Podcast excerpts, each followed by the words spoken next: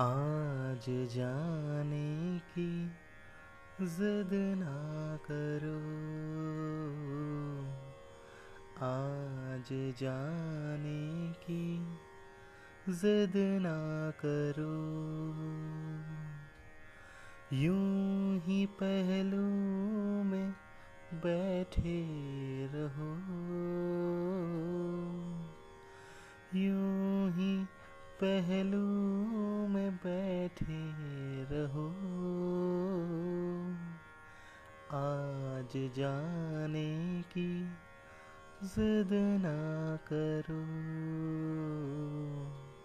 आज जाने की जिद ना करो। हाय मर जाएँगे हम तो लुट जाएँगे। ऐसी बातें किया ना करो। आज जाने की जिद ना करो। आज जाने की जिद ना करो।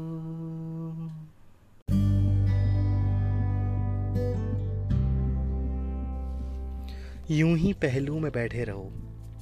ये मैंने किसी रोमांटिक नोट पर नहीं गाया, बल्कि सिंबॉलिक मानकर गाया उन एहसासों और जज्बातों के लिए, जो आपको ज़िंदगी में कुछ सिखाकर चला जाता है।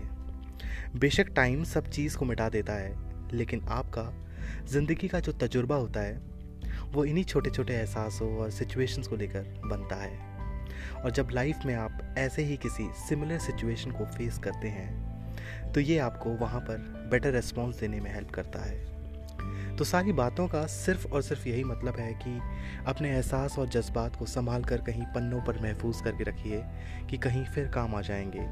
और अगर ना भी आए तो कम से कम आपको मुड़कर देखने का सबब तो होंगे ही। ऐसा ही एक जज्बात मैंने अपना लिख कर रखा था, जो आप सभी से शेयर करूँगा इस एपिसोड में और बताऊँगा उससे जुड़ी बातें जो शायद आपके भी काम की हो। क्योंकि मुझे इसे समझने में और सीखने में बहुत टाइम लगा।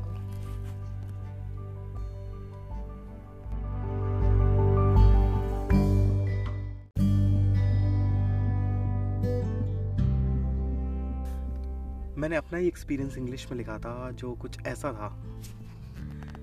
Parents know you but not as much as you know them for they have only half of you and you have both of them in you यानी कि आपके माता पिता आपको समझते हैं, लेकिन उतना नहीं जितना आप उन्हें समझ सकते हैं, क्योंकि उनके पास आपका आधा हिस्सा है और आपके अंदर वो दोनों पूरे हैं। फिर से कहूँगा, आपके माता पिता आपको समझते हैं, लेकिन उतना नहीं जितना आप उन्हें समझ सकते हैं, क्योंकि उनके पास आपका आधा हिस्सा है और आपके अंदर वो दोनों पूरे हैं।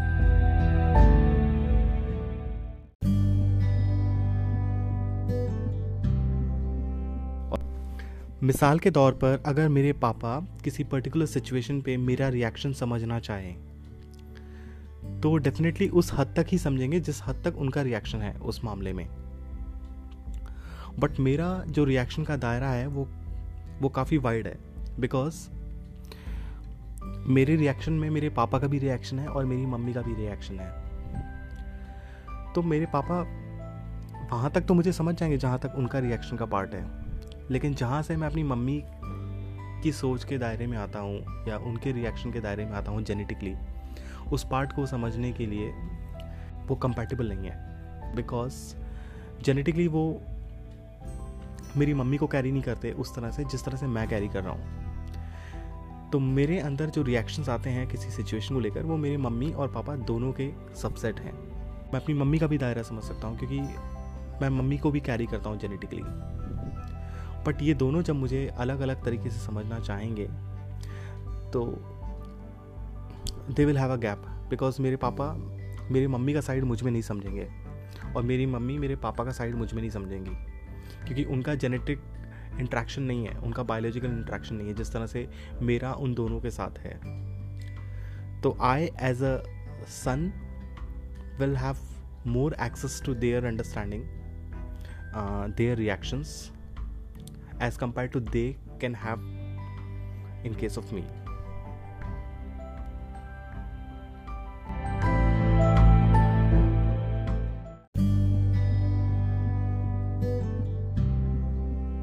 तो इस पूरे एनालिसिस या विश्लेषण का मतलब सिर्फ़ यही है कि आप अपने माँ बाप को, उनके बच्चों के तौर पे, उन्हें पूरी तरह से समझ सकते हैं उनके रिएक्शन को कैलकुलेट कर सकते हैं उनके अंदर की सोच को, जो कि एक से ज़्यादा भी हो सकती है कई बार, उन सबको अपने अंदर महसूस कर सकते हैं।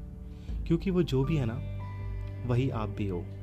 लेकिन ये सुविधा उनको इसी मैार या दायरे में हासिल नहीं है कि वो आपको और आपके अंदर क्या क्या चल रहा है उसको उसी हद तक समझें या समझ पाए जिस हद तक आप उनको समझ लेते हो। वो आपको अपने अपने हिस्से का ही समझ पाते हैं। और क्योंकि आपके अंदर वो दोनों पूरी तरह से मुकम्मल हैं तो आप उनको मुकम्मल तौर पे समझ भी लेते हो। इसीलिए इस बात की ज़्यादा पॉसिबिलिटी हो जाती है कि आपके पेरेंट्स आपको मिसअंडरस्टैंड कर जाएँ।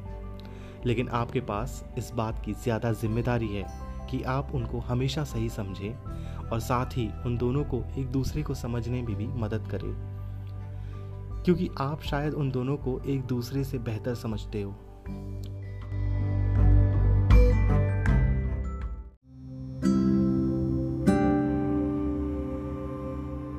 बात बहुत ही गहरी है और शायद पॉडकास्ट पे समझने और समझाने लायक नहीं है। फिर भी अपनी कोशिश कर रहा हूँ और अगर आपको समझ में आया हो या पसंद आया हो तो ज़रूर बताएँ।